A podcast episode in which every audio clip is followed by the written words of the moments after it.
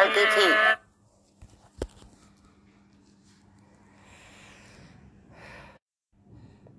नमस्कार मित्रों, बनारसी सिंह के पॉडकास्ट में आपका बहुत बहुत स्वागत है और मैं आज की कहानी लेकर के आ गई हूँ आपके बीच।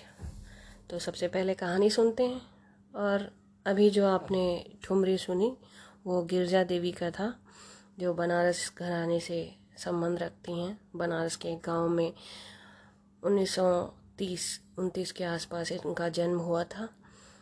आगे फिर इनकी कभी कहानी सुनाऊँगी।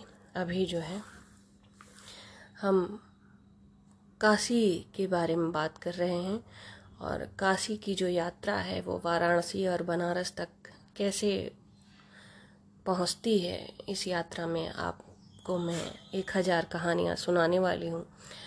तो आज की कहानी है एक ऐसे ऋषि की जो शिवांश हैं, जो शिव का अवतार कहे जाते हैं। पिछली कड़ी में जो आपने कहानी सुनी थी, ऋषि दधीची की, ये उनके पुत्र हैं। वैसे कई जगहों पे इसमें थोड़ा सा मतभेद है कि उनको किसी याज्ञवल्क का पुत्र कहा जाता है तो कोई उनको जो है कौशिकी का पुत्र कहता है, पर जो साक्ष्य हैं, जो प्रमाण हैं, वो यही बताते हैं कि ऋषि दधीची और गभस्तिनी जो उनकी दधीची की पत्नी थी, उनके ये पुत्र थे। और आपने पिछली कड़ी में कहानी सुनी थी कि ऋषि दधीची के पास इंद्रदेव आते हैं और बोलते हैं कि हमें वित्तासुर से की की समस्या से निपटाने के लिए या उससे छुटकारा पाने के लिए आपकी अस्थियों की आवश्यकता है, ऐसा हमें महादेव ने आज्ञा दी है। तो दधी जी जो हैं, वो बड़े ही आनंद भाव से अपने प्राण को त्याग देते हैं। जब ये सब हो रहा होता है, तब जो है दधी जी के आश्रम में, नैमी सारण्य में, उनकी जो पत्नी होती हैं गभस्तिनी जो कि गर्भवती होती हैं, वो नहीं होती हैं। परंतु जैसे ही ये सब घटित होता है, वो वहाँ पहुँचती हैं और वो देखती हैं कि अभी तो उनके पति जीवित थे और अचानक से ये क्या हो गया। तो वो भी बोलती हैं कि मैं इनके शव के साथ ही आत्मदाह कर लूँगी सती हो जाऊँगी। देवता उनको समझाते हैं कि नहीं, देखिए, ये किसी लोक कल्याण हेतु हुआ है। वो बोलती हैं, नहीं, अगर वो नहीं है तो मैं भी नहीं रहूँगी। तो लोग बोलते हैं कि, अरे, आप तो गर्भवती हैं, आप कैसे सती हो सकती हैं? तब वो जो है, चूँकि ऋषि की पत्नी होती हैं तो वो अपना जो गर्भ होता है, उसको बाहर निकालती हैं और एक पीपल के पेड़ के नीचे रख करके अपने पति दधीची की जो सर है उसके साथ वो सती हो जाती हैं। तो जो बालक होता है, उसका जो संरक्षण है, उसका जो पोषण है, वो पीपल का वृक्ष ही करता है और सोमदेव जो होते हैं, वो जो है उस बच्चे को ज्ञान देते हैं, शिक्षा देते हैं, सारी चीज़ें करते हैं। तो ये बच्चा जब बड़ा होता है तो इसका नाम जो है पिपलाद रखा जाता है। पीपल और आद, यानी पीपल के पत्तों को खा करके ये बड़े होते हैं और वहीं पर महादेव का एक विग्रह बना कर ये पूजा करते हैं महादेव की। और इनका जो बचपन होता है वो बड़े कष्टों में बीतता है। फिर जब ये बड़े हो जाते हैं मतलब ऋषि बन जाते हैं, सारी जो वर होते हैं वो प्राप्त कर लेते हैं, एक योग्य समर्थ ऋषि बन जाते हैं, तब जब जा कर के ये देवताओं से कभी इनकी मुलाकात होती है तो ये जानने के लिए इच्छुक होते हैं कि इनके माता पिता का जो देहांत है, वो कैसे हुआ, तब कोई देवता इनको बताते हैं कि शनि देव की जो वक्र दृष्टि थी, उसकी वजह से आपके माता पिता असमय चले गए और इसी वजह से आपको इतना कष्ट भोगना पड़ा। तो पिपला जो ऋषि हैं, उनको बहुत क्रोध आता है और वो बहुत दुखी होते हैं और फिर वो ब्रह्मा जी की उपासना करते हैं कई वर्षों तक और उनसे ब्रह्मदंड लेते हैं वरदान में और उस ब्रह्मदंड से वो प्रहार करते हैं शनिदेव के ऊपर और उनको नक्षत्रों से अलग होकर धरती पर गिरने का श्राप देते हैं। तो शनिदेव जो हैं वो नक्षत्र मंडल से अलग हो जाते हैं और धरती पर आने लगते हैं और फिर वो आकर के जब ज़मीन पर गिरते हैं तो उनके पैरों में आघात पहुँचता है, उनके पैर टूट जाते हैं, फिर वो महादेव को बुलाने लगते हैं क्योंकि पिपलाद ऋषि भी महादेव के भक्त होते हैं और शनिदेव भी महादेव के बहुत बड़े भक्त होते हैं, उनके जो है शरणागत होते हैं तो फिर वो महादेव को बुलाते हैं पुकारते हैं। महादेव वहाँ प्रकट होते हैं और उनको पिपलाद को समझाते हैं कि देखिए जो भी हुआ वो विधि का विधान था और आपके पिता जो दधी जी वो बहुत बड़े ऋषि थे और उन्होंने जो है लोक कल्याण के लिए देवताओं के कल्याण के लिए संसार के कल्याण के लिए अपने वज्र जो अस्थियाँ थी उनका दान दिया था और ऐसा करने के लिए मैंने ही उनको कहा था। तो आप अ, बताइए कि क्या ये गलत था? तो विभिन्न प्रकार से उनको समझाते हैं तब जा कर के पिपलाद की जो का क्रोध होता है माता और पिता के लिए जो उनको पीड़ा प्राप्त हो, हुई होती है उसके लिए वो धीरे धीरे शांत होता है। फिर शनिदेव भी उनसे क्षमा मांगते हैं जबकि उनका कोई भी उसमें अपराध नहीं होता है क्योंकि वो न्याय के देवता हैं और उनका काम है उनका कर्म है लोगों पे वक्र दृष्टि डालकर लोगों को दंडित करना।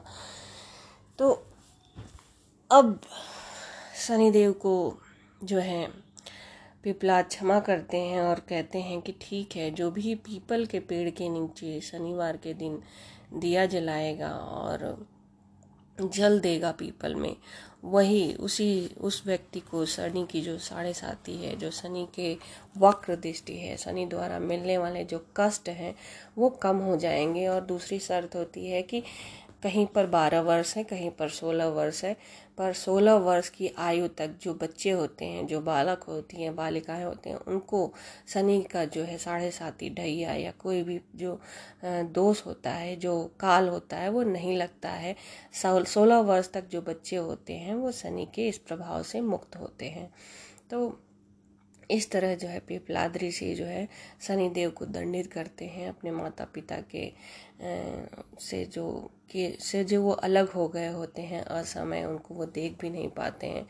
तो इस तरह से वो उनको दंडित करते हैं और एक जो है अ, शनिदेव की जो वक्र दृष्टि है उससे आराम और थोड़ा सा जो है मुक्ति पाने का एक उपाय भी इस घटना के द्वारा जो है आम जनता के लिए प्रस्तावित होता है।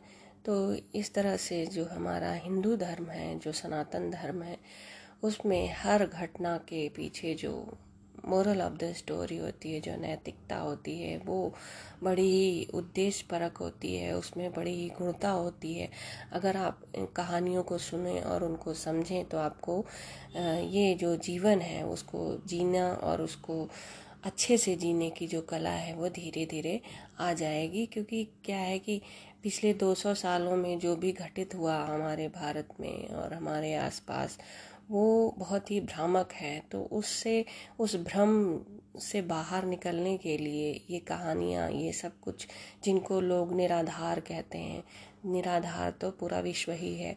तो फिर क्या करें? विश्व में न रहें, चले जाएँ। मंगल बृहस्पति कहीं कहीं जाने का प्रयास तो हो रहा है, लेकिन कोई कहीं जा नहीं पा रहा है। तो आपके पास जो है, यानी कहते हैं, वर्तमान में खुश रहो, भूत की चिंता मत करो, भविष्य की चिंता मत करो। तो हमारे पास अभी क्या है? हमारे पास ये धरती है, ये प्रकृति है, ये जीवन है, और इसमें कुछ ऐसी परिस्थितियाँ हैं, और हमारे पास वो योग्यताएँ भी हैं, जो हमें समाज से, ईश्वर से प्राप्त हुई हैं। तो कोई ईश्वर तो है, बट क्या हमारे मानने और नहीं मानने से वो उसका अस्तित्व नहीं होगा? ऐसा नहीं है।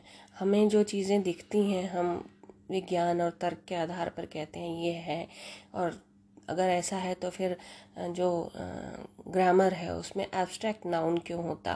क्यों जो भाव जिसे हम महसूस कर सकते हैं। तो ईश्वर और उसके चमत्कारों को हम महसूस कर सकते हैं, हम उनको देख नहीं सकते। लेकिन अगर हम उनसे कहते हैं, अगर आप अपनी कोई इच्छा या अपना दुख ईश्वर से कहते हैं तो वो ज़रूर सुनी जाती है और आपको सुकून मिलता है। और सबसे बड़ी बात कि वो बटता नहीं है पचास लोगों में, और इससे आपका दुख बढ़ता नहीं है, घट जाता है और आपको समाधान मिलता है ईश्वर की तरफ़ से। कोई ना कोई मनुष्य, कोई ना कोई व्यक्ति आकर के आपको हेल्प करता है।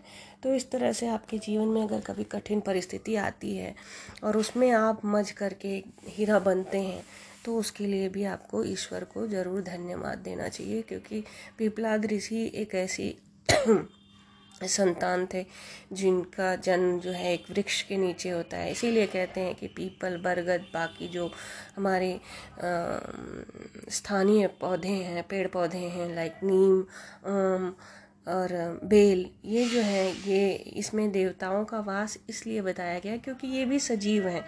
इनमें भी करुणा है, इनमें भी प्रेम है, इनमें भी संबंधों को निर्वाह करने की जो है नीति है, ये भी नीति नैतिकता से भरे हुए हैं।